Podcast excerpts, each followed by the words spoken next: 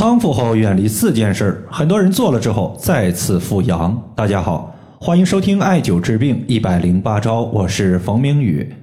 有一位患者他说，我之前感觉自己身体挺好的，直到这次新冠，我为自己的头铁彻底买了一次单。半个月前我第一次新冠感染，过了五天之后由阳性转阴了。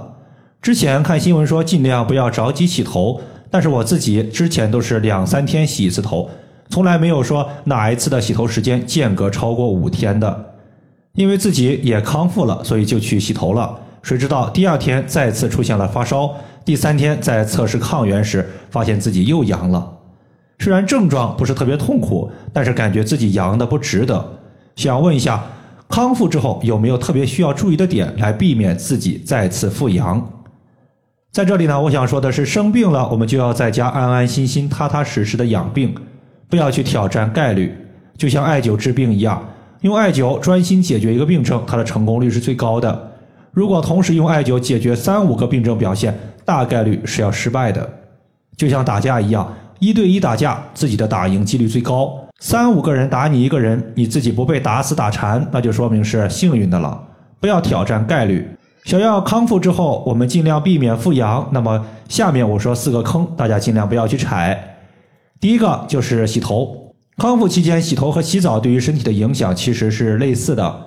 我们以洗头为例，头乃诸阳之会，身体的阳经在头部都有交汇处，说明头部本身的阳气是十分充足的。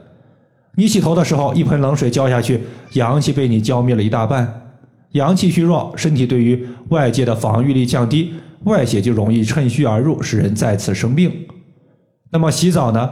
水温一般来说都比较高，洗澡时人体的毛孔处于放开的状态，此时呢外界的寒湿邪气很容易顺着毛孔深入体内，一旦再次受风受寒，距离感冒发烧就不远了。想要避免风邪入侵，那么背部所有带“风”字的穴位都可以多艾灸。这类穴位凡是带“风”字的，它都是风邪容易入侵人体的部位，多艾灸这些部位，治疗风邪的效果尤为突出。在这里呢，推荐风池穴。风池穴呢，它是在我们后头骨下方有两条大筋，这两条大筋的凹陷处就是风池，基本上呢就是和我们耳垂平齐。第二点，我们要说的是外出受寒。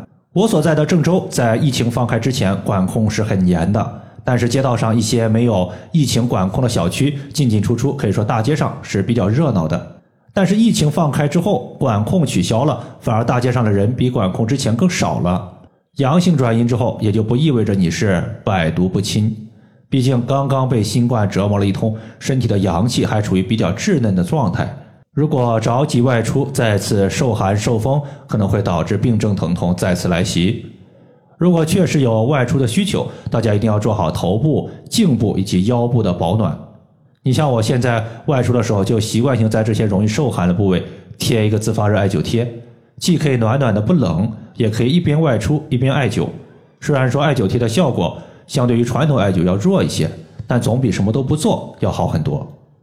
第三点，我们要说的是肥甘厚味。肥甘厚味是中医对于食物的一种说法，意思是非常油腻、甜腻、精细的食物，或者说味道特别浓厚的食物。这类食物呢，对于脾胃来说不容易被消化，吃的过多会损耗脾胃之气，导致脾胃虚弱。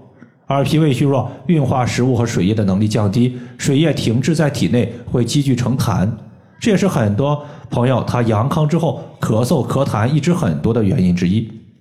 并且脾胃乃是后天之本，气血生化之源，脾胃之气受损，其实就是正气受损。我们经常说正气足，百病无。那么反之，正气受损，我们人体更容易被病毒所侵袭。最后我们要说的就是熬夜伤身。想要不熬夜，我们尽量避免十一点之后入睡。熬夜它对于肝肾的损伤是最大的。之前呢，就有一个患者总感觉自己的腰部疼痛，疼痛点是固定的，用了很多方法呢，也就一直不好。后来呢，我发现他腰部疼痛的部位其实就是在肾的一个正后方。